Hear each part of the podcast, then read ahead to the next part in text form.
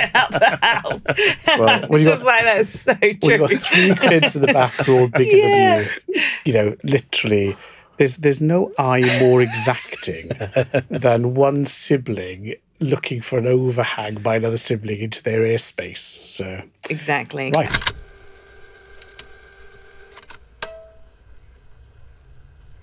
Hey, welcome. We're back in the studio. This time with the one and only Mr. Tony Preedy, which has taken us, I mean, years to get into the studio. So, massive thanks for joining us. But why don't I learn the lesson? Because last time Georgia told me off for my absolute rubbish introductions. So, let's try to do this properly. I'm Ian Jindal, editor in chief of Internet Retailing. Welcome. And you are? Thank you for having me, Ian. I'm Tony Preedy. I'm managing director of Fruugo.com, and we're a global marketplace business. Lovely. And I'm Georgia. I am head of marketing for Adobe for the UK and Middle East.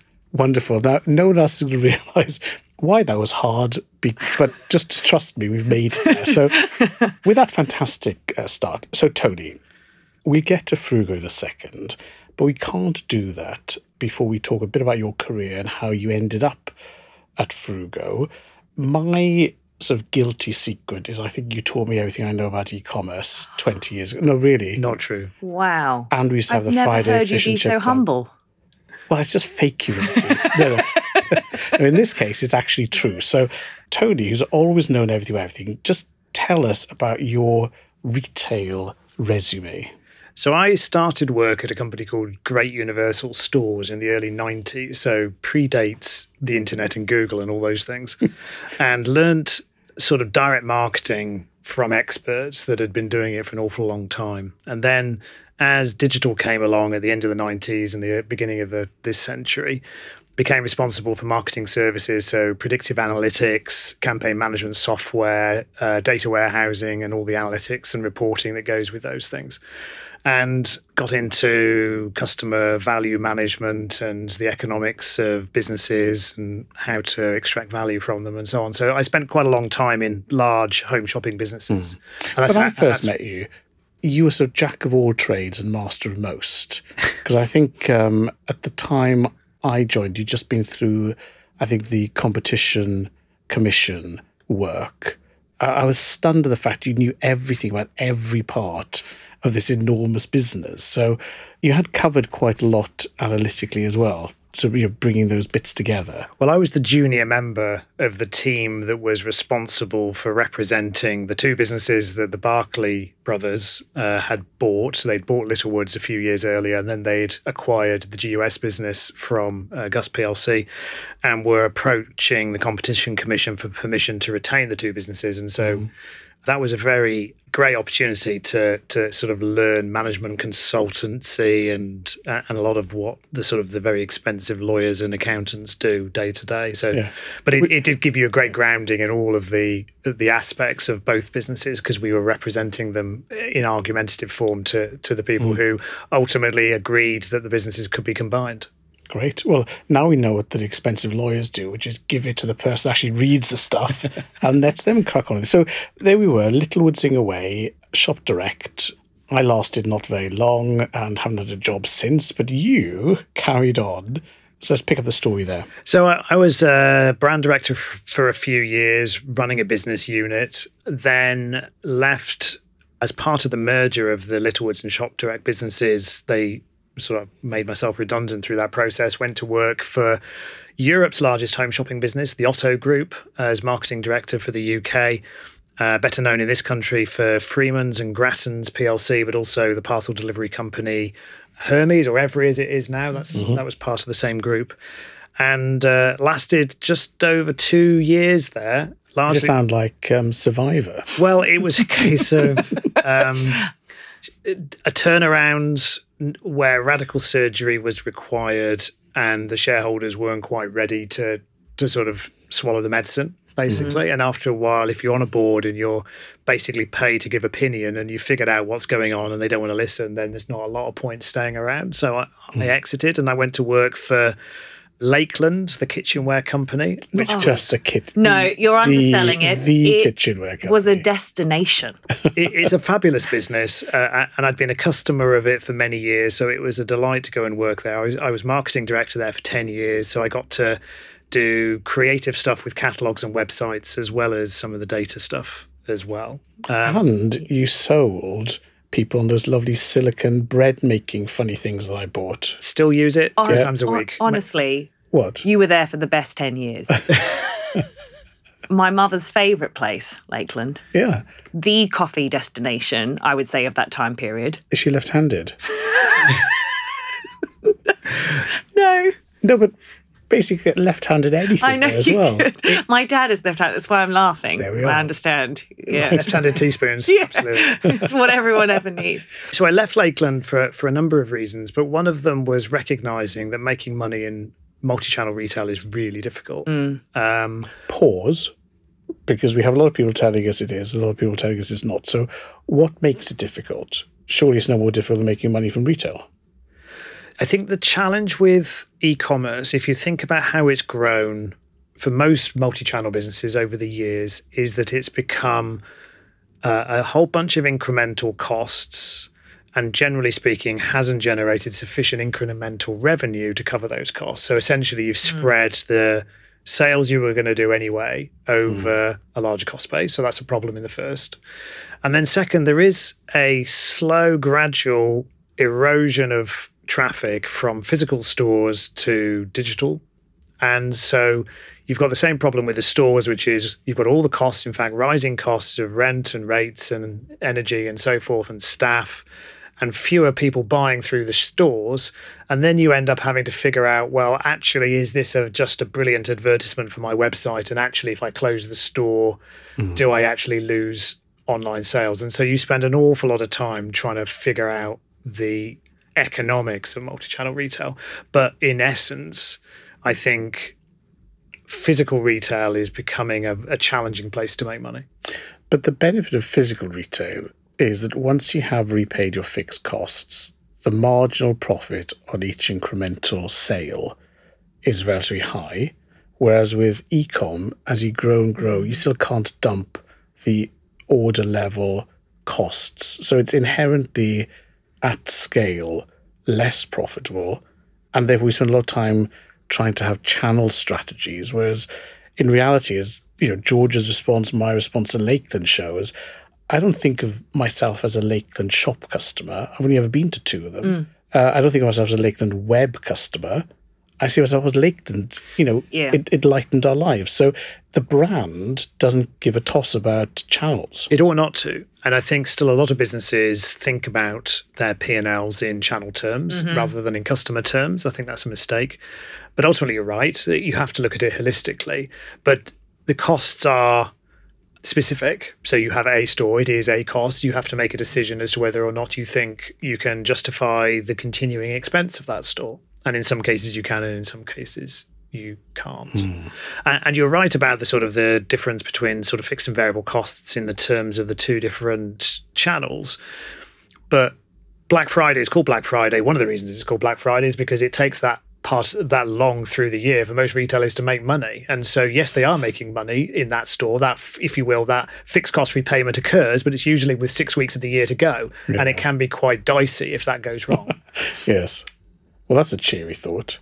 So you did Lakeland, full of love, sheep outside your office window. were. Um, you know, the air is so pure that it hurts the lungs. And then you think, oh, I know, I'm going to travel down to that there Manchester and join a thing called Fruugo. And I can remember when you joined, uh, I was somewhere between teasing and incredulous. I didn't really get the business model. So just tell us about Fruugo because you've you filled your house with um, bits you've stolen from Lakeland. So you, you physically goods. you can't have any more left-handed jar. It was one in, one out in our house. I, I was banned from buying anything else. Something had to go each time it arrived. Yeah. So I thought what I need is to go to a place with a trillion products because life isn't complicated enough. So goodbye Lakeland, hello Fruugo. Just talk to us a little bit more about why you made the move and what Fruugo has become. Well, let me start with what Fruugo was. Was. uh, The bit it, I didn't understand. where it came from. So, Uh, it was originally founded in Helsinki. It was a Finnish business. And I think that's important because as I've got to know the business, you get to know a little bit about the Finnish culture, which is quite isolated. Uh, nobody speaks Finnish. I mean, nobody speaks Finnish. Hey, you're talking to a Welshman. apart well, apart from Finn. So the the founding idea for Fruugo was that cross-border e-commerce should be as simple as domestic e-commerce. So you sh- so language and currency shouldn't matter. And sat in Finland, that's quite an attractive idea. And the investors that sort of were sold in on that idea were, were quite wealthy people. A guy called Risto Siilasmaa was the principal shareholder. He had made his money selling his software business, his, his uh, F Secure sort of um, business, uh, and was at the time uh, very senior in Nokia. So Fruugo was not connected to Nokia apart from through him, but nevertheless, uh, he and the fellow shareholders bought the vision and funded the development of this bespoke platform designed to make cross-border e-commerce frictionless to the tune of about 35 million euros over about five years. wow, I wish I'd known them. A- And what and what they did was build an absolutely spectacularly good set of processes and applications, very well architected, to do to to solve that problem at scale. What they failed to do was uh, monetize, or, or rather, to to solve the the, the retailer acquisition and, and the cold start problem that all marketplaces have, and due to the fact that Nokia was really struggling and and needed a lot of Risto's attention, the iPhone had just come along and was really starting to sort of eat their lunch. He he sold the business, and he sold the business to to UK shareholders who had been involved in it prior to that, and who had a UK business. They merged the two together, and so Fruugo continued, but it, it- based in the UK instead of in the in Finland. But so, still with that lovely name, which you're going to tell me means something. Yes, surely Finnish it now. means something in Finnish. Uh, it is selected so well. The, so the real truth, I'm not sure I'm supposed to put this on the public record, but the real truth is that uh, Google Shopping was originally called Froogle, Oh, and Was it? and uh, the original name was Froogle, and so they picked Fruugo because they thought it sounded quite similar. I mean, that's smart. I just never knew. And any lawyers listening, that is just an urban. Inspired by, Inspired but- by, uh, but- cannot be confirmed. But the uh, Fruugo also is, I mean, it, it is a meaningless word. It's a made-up word, and it is therefore not present in any language, and therefore it's trademarkable. right. Right. so, So, um, so they so the business was acquired. The technology was sort of sat there, if you will, nascent, taking virtually no transactions, but capable of so much more. right. And what the UK shareholders did was then sort of fanned the embers between 2013 when it was acquired and uh, and the next five years, just to sort of keep the thing alive and grow it and grow it and grow it. And it it grew pretty well from a very very small start to the point when I joined in 2018 when it was really had, if you will, proven its unit, econom- unit economics. The business model did function, the technology did function, and what they needed was help with scaling it up. And the chairman at the time was a guy called Michael Hancocks, who we both know, who um, I'd worked with before, and he came along and said, "Got this amazing business. It would really suit your skill set." And they need some help designing and executing a growth strategy. Will you come and have a look? Right. And Five But when. Mike says that, you'd ne- there's always an implied threat in that, isn't there? So, as in, no, he- it's this is a big challenge. Well, he's a smart guy, so so I think it did get my attention. Let's put it that way. Now, before we get into it, I want to pick up on a very lovely phrase you mentioned for marketplace, which is cold start. So don't let me forget that. But we sort of skipped over just saying what Fruugo does. So tell us how what the proposition was when you arrived in 2018 to the Observer on the Clapham Omnibus, and in particular, just draw us back into what this cross-border problem is that this lovely technology sold. So, what was Fruugo? What was the solution? Fruugo today is what Fruugo was in 2018. It's just a bigger version of it. And the problem that it solves is that if you're sat in one country with some inventory and a website, and therefore your product data in a single language and currency, figuring out how to sell it to other people in other countries is quite hard. You have to worry about translation, you have to worry about currency and currency movements, you have to get your payment systems to accept strange payment methods that you're unfamiliar with and you've got to figure out the marketing in that other country. So if you're sat in Finland and you're making satchels from elks, maybe, uh, th- then the likelihood that you're going to be able to figure out how to market those products to customers in Portugal is Yeah. about zero. So you've got a decent business and you're selling to your local customer, but you've got no mechanism to internationalize.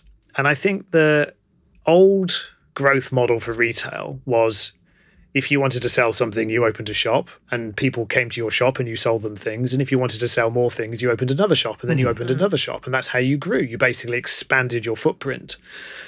And our thesis is that if you want to grow nowadays on the internet, you have to do the same thing. But that means you have to get your product in front of more shoppers. And what Fruugo provides is the ability to put your product in front of billions of potential shoppers. Right. But on the basis that other markets that are famous are available, mm-hmm. and because we believe all the marketing we read, I therefore believe that it's very easy for me to open my shop in France, Germany, or something from the UK. There are lots of promises made about upload some CSV files and then you'll be trading in another country. So what is it that that doesn't work with that more publicized model that you're solving? So, Amazon provides an excellent service. And I would never say to a retailer, don't use Amazon. I would say use Amazon and use Fruugo. Right. Okay. So why? Secondly, well, let's just think about how nowadays, for a British retailer, assuming this this conversation is primarily targeting a, a, a UK based audience, We have a very large UK audience that listen avidly every week. so post Brexit, as our friends. who we pay. post post Brexit, you now can't synchronize your Amazon stock from the UK to Europe. You have to basically export it from the UK, import it into the EU, put it in an Amazon warehouse, go through all the, the paperwork and the logistics of that, and then you can sell to European customers on Amazon. They'll ask you to translate your content, so you have to figure out that, and they'll ask you to uh, price your product in the local currency, so you have to figure that out. So you can do that, and, and I would encourage people to do that because it will help discover that actually internationalization is a viable way of growing their business. But Amazon's only going to do that for you in a certain number of countries. We'll do it for you in 40 countries. We'll do the translation for you. We'll do the repricing for you. So you'll give me your products in British pounds, and I will always pay you in British pounds. I will always pay you what you told me you wanted to be paid for it. So I won't monkey about with the pricing.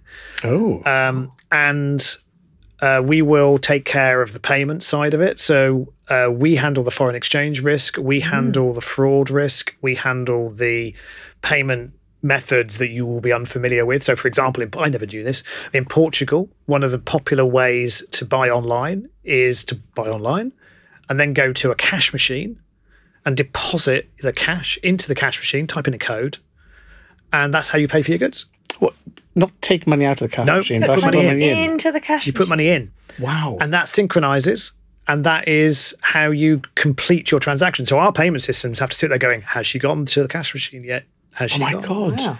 so so there's lots of those there's lots and lots and lots of those all over the country all over the world so as but as a retailer you don't have to worry about any of those things all you do is give me your product data in english and british pounds let me worry about translating it into portuguese pricing it in euros dealing with the weird cash machines mm. we take the order we send it to you you ship the goods So you are de-risking the end-to-end process of internationalization. Correct. It's internationalization as a service. Yeah. And we're leveraging. New buzzword Oh. alert. We need a, Yes. a sound IaaS. effect. We've had a few. Oh god, we we do We need do. a sound effect. We need a sound effect. Right, Write that down. International as a service. Yeah. But uh, also, the thing within that is there doesn't seem to be a lower limit. So, with the lovely marketplace we mentioned earlier, I have to have a minimum level of commitment to consign stock and so on. Whereas it sounds like Well, yeah, and you have to let your stock go to that other place. And, Right. and the, the, the beauty of Fruugo is that you're leveraging the inventory that's already in your warehouse to service your domestic business. Mm. And you don't have to pay anything in advance. So if you don't get any orders from us, you don't pay us anything. So therefore, our goals are aligned. We only win when you win. And so you're leveraging your existing stock and your existing data. You've already got that product data in English and you've hmm. got your pricing anyway. So you're simply able to take data and inventory you've already got and generate sales that you would not otherwise have got. Because my contention would be sat here in the UK, your sales in Portugal today are probably zero. Yes, they And are. and, and, and so and so we can solve that for you. But this goes back, I think, to the cold start problem. So marketplaces are plagued by liquidity and friction. So liquidity of sellers and product, liquidity of customers and demand, and the friction of matching both of those together. So I love what you said, but this just sounds like a really hard problem that I wouldn't want to have to solve. So I can see the attraction to sellers I'll look at your website, suck it up, do all the work for you, job done. All you need to have is a stamp machine to stick it in the post. How do you get anybody to come to you? Because you don't wake up in the morning and think, I'm just going to go and do a bit of frugoing. So the uh, this is another sort of I'm not sure I should say this type thing. Please do. It's just us listening. I'm assuming your audience is what you said it was. Yes. Just- just the people. all you three of them, yes. if they don't work for me, they're not listening. Then we're not really a marketplace. Oh. Uh, what we are is a very good marketing machine. And so, what we're doing is we're taking your product data and pumping it out into various different digital media and using that to attract low funnel shoppers. So, people that are looking to buy the item that you're selling, that are actively in the market for that item, we're very good at nipping in front of them and showing them an mm. advert that says, Hey, we've got one of these. Would you like to have a look? we're serving about 1800 adverts per second night and day Now that is around a the world sizable amount. Is it? Yes. Right. I, I have no idea. I, Per second, just per second. we deal with big numbers all the time. it's a big number It's a Right, big it's a- number. it's a lot of it's a lot of adverts and so we we are on re- individualized, though. for individual products somewhere in so in 40 different markets so i currently have on our website around about 140 million skus yeah. And those 140 million SKUs are then retranslated and repriced into 40 markets. So in total, there are billions of these virtualized, hmm. localized products for which we are then serving advertising. And the advertising algorithms are brilliant at detecting when it is profitable to show an advert to that customer at that moment Yeah. because if they click it, I pay for that click, and I only earn if they customer checks out and buys, and that's the commission I then charge to the retailer. Now, that is a, as we just said, a very, very big number. So, from a marketing perspective, I'm interested in, I'm presuming you have a lot of similar products. So, if I'm a seller and I'm selling a product, how are you marketing multiple of um, the same to Or, or functionally or, equivalent. func- or, or functional equivalent, let's say, mm-hmm. yeah, at the same time. And how are you not? I mean, I I speak as out of interest as a marketer, not cannibalizing your your audience. Do, is there a kind of a strategy behind that? If I'm sp- looking at Fruugo and going, I think I'm I'm really interested, but you've already got a hundred of my, Yeah, or a million of my. a million of my bottle, for example. I can't go into the sort of the secret sauce, if you will, Oh, the, damn. the- the Oh. secret sauce recipe, but I can answer your question, which I think is to say. If you're a retailer considering joining the platform, what do you need to care about? I think hmm. that's the essence of Yeah. your question. And It wasn't actually. That's how you're turning it. She was, I mean, she was asking you the secret he- sauce. I wanted the secret sauce so I could go back to Adobe and look extra smart. but I will accept your very clever marketing answer on Well, my answer is I will I will I will lean towards the question, uh, the original question, because I think the truth of the, uh, to, the it doesn't really matter if there are hundred people selling the same item ultimately, or at least the same functional use, if you can win the sale. And so the question is, what causes your product to show over the over Yeah, others? okay, got it. And there's some obvious if you will, hygiene factors. So price and availability matter, Yeah. obviously. But then it goes back to copywriting, and that takes me all the way back to my sort of original direct marketing days, you know, and the books that were written in the 60s and 70s and 80s about direct marketing. And, and even there's a guy called Claude Hopkins who was famous for writing direct marketing adverts in the 1920s. He basically wrote the book on uh, off the page advertising and on direct marketing. And that stuff really, really matters today, 100 years later, because if you can write good copy, for your products. And nowadays, we'll worry about the keyword relevance of the things that a customer might type into a search engine that will cause them to Yeah. find or want to see your product. Then you'll get your edge. So, so I would argue probably the most underutilized lever the retailers have got is copywriting. As a ex ad mm. agency girl, I endorse this answer. Thank you. Well, Yeah. we take your endorsement. Yeah.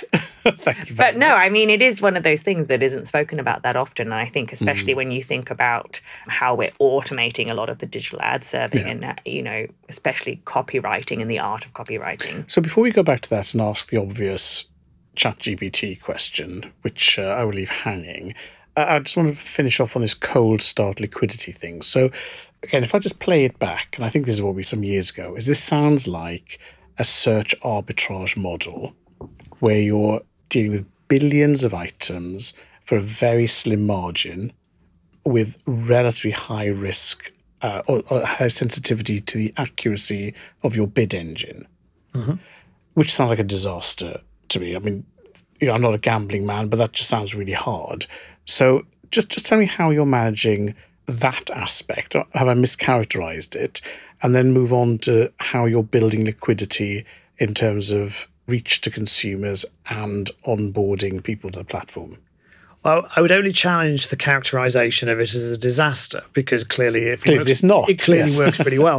and the answer is that you manage using algorithms that are targeting ROAS. So somebody else has said to me this week, "Isn't it a nightmare? CPCs are rising, so I'm having to spend more and more on CPCs." And the answer is, well, you only have to if you're prepared to allow your ROAS to drop, or you're not managing ROAS otherwise. And ROAS is not an indigenous shrub to the Lakelands, is it? so so ROAS return on advertising spend. Thank you. Just so therefore you manage your return on advertising spend and if you focus on that you care less about what the click cost you and more about the return you're generating on whatever that cost was. And there are several things you can do to influence that, not least conversion rate optimization to allow you to make higher price clicks viable. Right. And obviously, it is a function of the cost of the item you're selling. So if you're selling a £20 item, you can probably only afford a certain click cost for any given conversion Yeah. rate. Whereas if it's a £200 item, then you can afford to pay more and so on. But the what the algorithms are doing is it's essentially saying,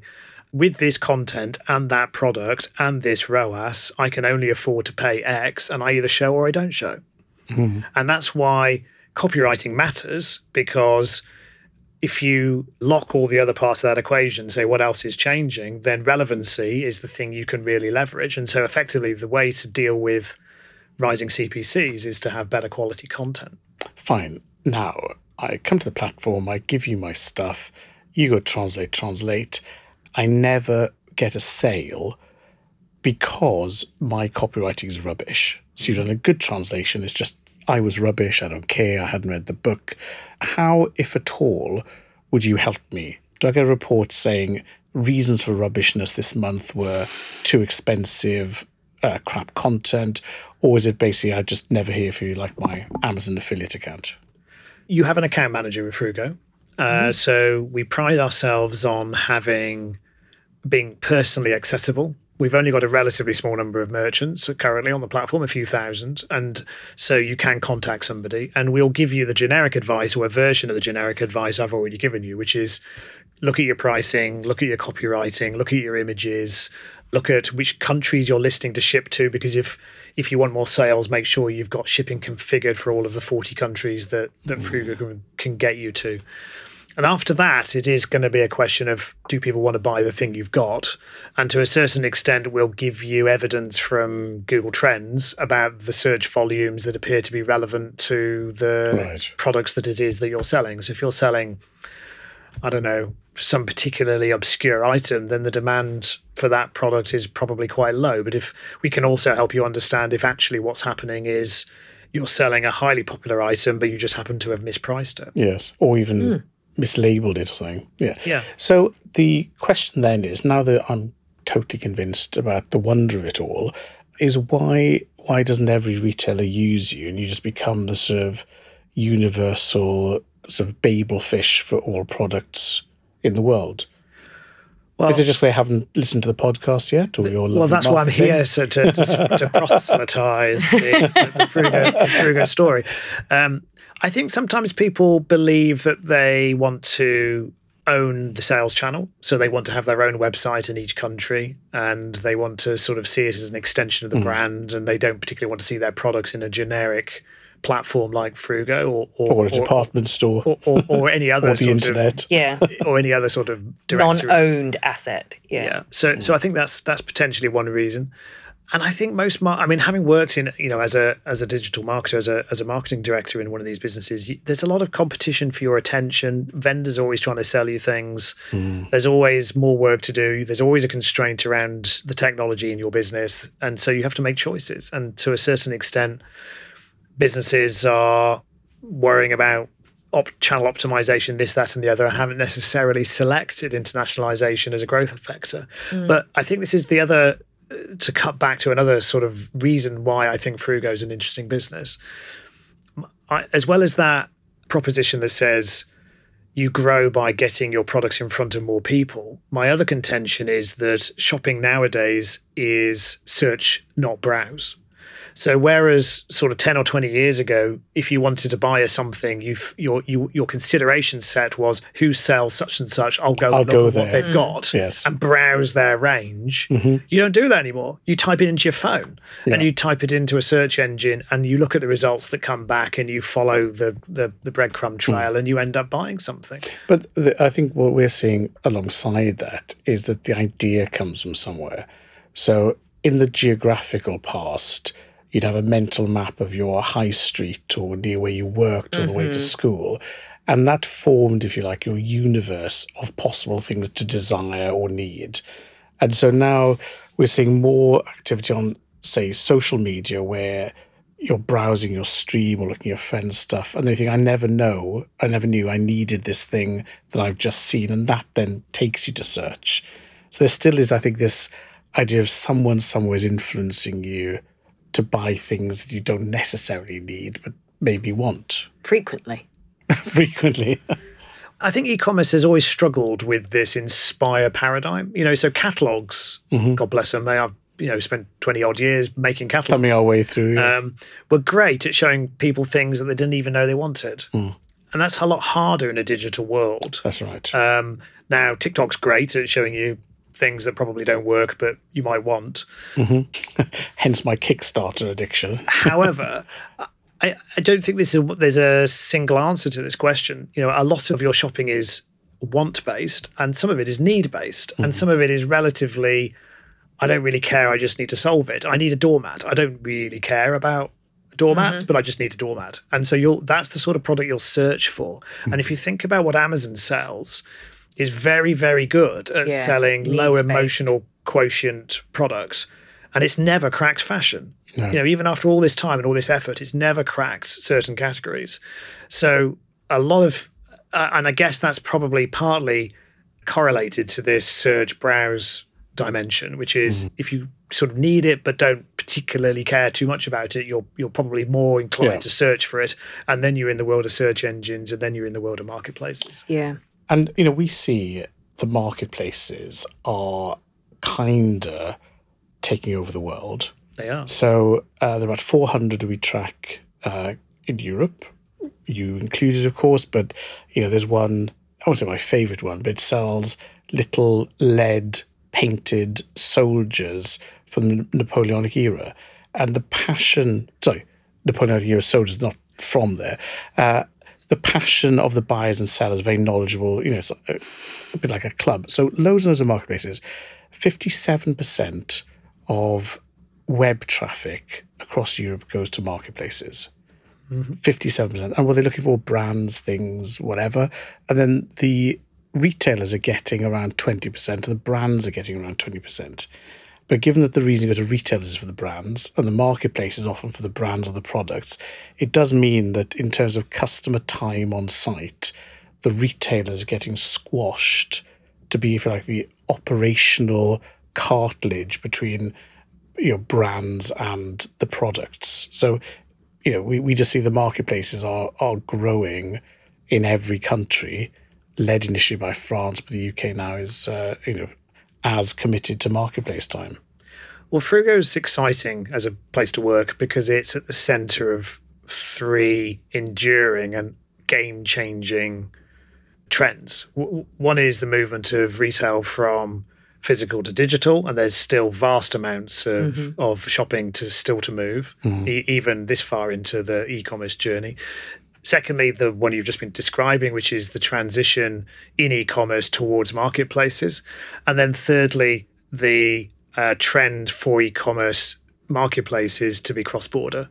And so in Europe, it's it's very common to trade across national boundaries, but it's also becoming now common to shop across global boundaries. So you're at you're at the heart of one of my other favorite buzz buzzwords, which is a, a lovely Venn diagram. You are at the epicenter of the ultimate commerce Venn diagram. I guess, yeah. Well, th- at least there's three things that are Oh, if you insist, forward. he says. If you insist. So if you are, uh, which we've just stated, at the the epicenter of this wonderful Venn diagram, where to next? Because I think picking up on what you were just saying, I think browsing is where I think marketplaces in general have not solved because it is it's almost because of the volume nigh on impossible to actually peruse a marketplace. Is that something you're going to look to solve? Is that one of the things you're going to kick off, or you're going to push even harder into needs based and kind of more timing and price methodology? Where where to? Well, about 80, well, pl- 80 plus percent of our traffic starts on a product details page. Mm. Uh, and that's because of the way in which we acquire our traffic. Yes. Yeah, you've served your But ads. one of the most significant components of our product details page are then the merchandising carousels. That's how we mm. allow you to explore. And mm. so we put a lot of time and effort into understanding how to populate those carousels, and a significant amount of the exploration of our assortment is done via those carousels. And obviously, you go from one of those to another product details page to another product details page and so on. You may end up buying something several steps removed from the one that was your point of arrival, but nevertheless, you've sort of weaved your way towards Yeah. the thing that you mm. actually wanted. So, this concept of type something into the search box, look at page one of a thousand, and then sort of filter Yeah. that still happens, but it's probably less common. Mm. Nevertheless, it is something we have to work hard to improve so that when somebody does want to see what we've got in a particular subcategory, that mm-hmm. the, the the ability to to refine that list to to narrow down the Yeah. results is also there. And w- with a hundred odd, you know, more than a hundred million items on the product on the on the on the system, then then obviously that that's a Yeah. pretty pretty It must be a bit thing to do. depressing if you huge say, challenge. you know, showing page, uh, you know, one of, Of- 734,000, and you filter it, it says now page one of 200,000. I think it's too much like hard work. Yeah, although this is, I guess, where I mean, depending on where you're at, but like your personalization strategy can obviously make or break the the products that you're serving, right?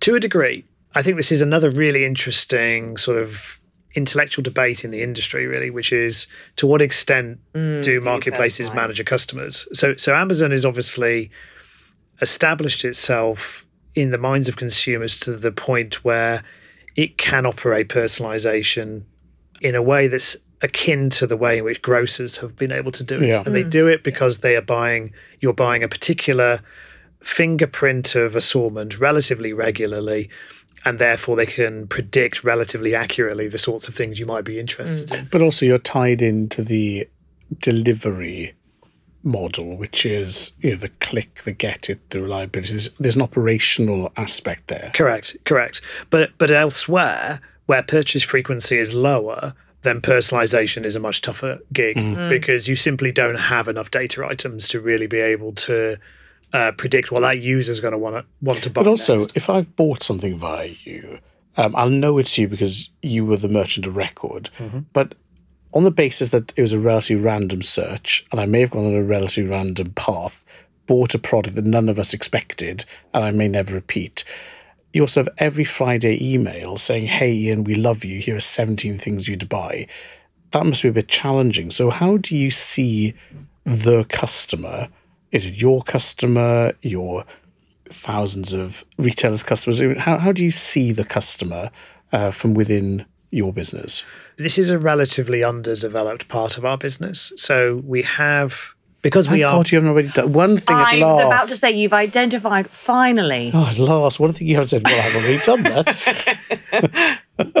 our business has grown on the basis that we make money every time we make a transaction. So we are a customer So acquisition engine. Tony, so. I mean, it does put you in a rather small percentage. so, so we, we're, we're profitable on first order. So therefore, we've been focused on d- doing more and more of that. yeah. Um, the opportunity to sell to the millions of shoppers on Fruugo is clearly an opportunity, and it's something we're developing this year. But you're right; it, just because you happen to buy one thing at that moment in time, it really doesn't give me much of a clue Right. um, as to what you might buy next. And that's when this inspiration opportunity comes along. So you might, a bit like the way that uh, Wish might work or Temu or, or, or a bunch of other guys, they, they will essentially say, this is just interesting stuff. You know, this is well priced stuff that, that is just a little bit different, and you might just be interested. And which is quite a nice thing to get in your inbox, actually. Uh, listen, I, I'm I'm just conscious of running out of time, so I'm going to try and bang through a couple of things. Uh, ChatGPT, good thing, bad thing, worried. It's going to do all the translation and out fruugo you. Where, where does that fit into your thinking? I think it's I, I want to bang this. Sorry, out fruugo. Yes, it's a Finnish term, It's a new term. which has something to do with elk elk leather handbags. Is that right? No, out fruugo. I think AI will provide a tool for us to use to leverage to, to make the data we're receiving from retailers even more useful. I don't think it's going to provide those retailers with an alternative to Fruugo. Okay, lovely. Uh, His Royal Highness the King, who has declined our offer of joining us on the podcast today, but he did give you uh, an award. Yeah, so Fruugo won the uh, or was awarded in the first of the King's awards for enterprise the, in, in this year. And that was for two things essentially. One is our track record of growth, and the second was for being an export business. So we export services effectively. And we generate transactions for retailers from customers all over the world. And so if you're a British retailer and you're on Fruugo, you would expect more than nine out of 10 of the orders that we send to you to be for other countries. Interesting. Well, I should say that uh, our open invite to His Royal Highness uh, remains, despite you having covered that. Um, has it made a difference? I mean, it's, it's great to get. I love that. But um, what what difference does it make to you? it feels like an endorsement of many years' work. I mean, the the the guys who bought the business across from Finland sort of ten years ago risked literally everything to make Fruugo or sus- to sustain Fruugo, and I think it's been a real endorsement of the vision that they had and and the tenacity that they've they've had, and I think it's going to help us spread the word. Great. Well, look, um, good luck with that and very pleasing. So, just two things to finish off on. One is this great bit of uh, software engineering that was bequeathed to you. I'm just interested to know how well that stood up 10 years later and have you had to do more to it? And then what you're up to next. So let's talk about the 35 million quid's worth of stuff. That gave you an advantage, but now you've had that. Uh, you know, how much more, how much energy you have to put into platform development and capability, um, or were you gifted a solution fit for the ages? Some and some. So it has stood the test of Which is a great finish. uh, licorice sweet. the platform has proved itself to be well designed and fit for the original purpose. It has scaled brilliantly. Some of, like, I mean, just like all of us are not using the same phone or laptop we were using 10 years ago, there are some bits of code that need to be replaced. The fact that we're doing hundreds of requests per second to some of these databases where previously it was one or two requests per second. Sometimes things need to be rewritten or re-optimized. So there's some of that going on. Um, but there's a laundry list of things we want to do to make the platform easier to join and to give more tools to retailers so that they can manage their assortment more effectively, so that they can win by growing more and we can win when they do. Great. So let's let's finish off on that point then. So Georgia basically asked the question, which is you're in the center of this uh, Venn Venn diagram. diagram. Uh, so let's now go from the two-dimensional plane of Venn's diagram and into the third dimension. So as you rocket away from that plane, where are you going? What's Fruugo going to do next? Where are you investing? How are you seeing the next couple of years? Given we've critiqued some of the challenges of retail, we've talked about liquidity, we've talked about cross-border, the developments in digital. There's a lot going on. Where are you going? primarily scaling. So we want to help more retailers internationalize. We think it's a brilliant way to expand any retail business. We want to do it for more people. And as mm. I, I think I said to you earlier, we're currently doing it for a few thousand, and the opportunity space is tens of millions. So there's massive opportunity space for us to, to grow into. I think we will take on more retailers in more countries than we currently can, and we will develop uh, retailing solutions for some countries that we're not either present in or have properly developed.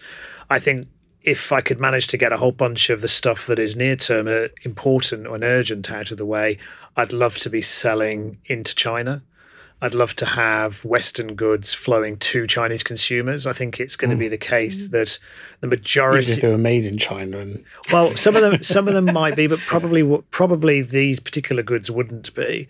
Um, I think it's it's sort of record now that in terms of purchasing power parity, the majority of the middle class in the on the planet in 2025 will be in China, mm. and so those people will have similar wants and needs to affluent people all over the world. And I think that's the other thing that Fruugo really reminds you is that people all across the world are more similar than they are different. And and so just because you're sat in one country, if you've got a particular need, if you've got a draft under your door, you need a draft excluder, then whether you're in Belgium or France or even China, then that need is common. And so the opportunity to connect that need with supply is absolutely enormous. And I think the opportunity to have Western brands sell products to Chinese consumers is really, really interesting. Interesting.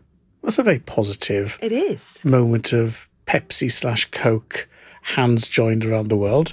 Uh, Tony, look, you have been brilliant as ever, lucid, interesting, and a reminder of why no one should ever ask me whether a business is a good one or not, because I think uh, between you and His Majesty, uh, you've proven the case. Tony, thanks so much for joining us. Thank you for having me.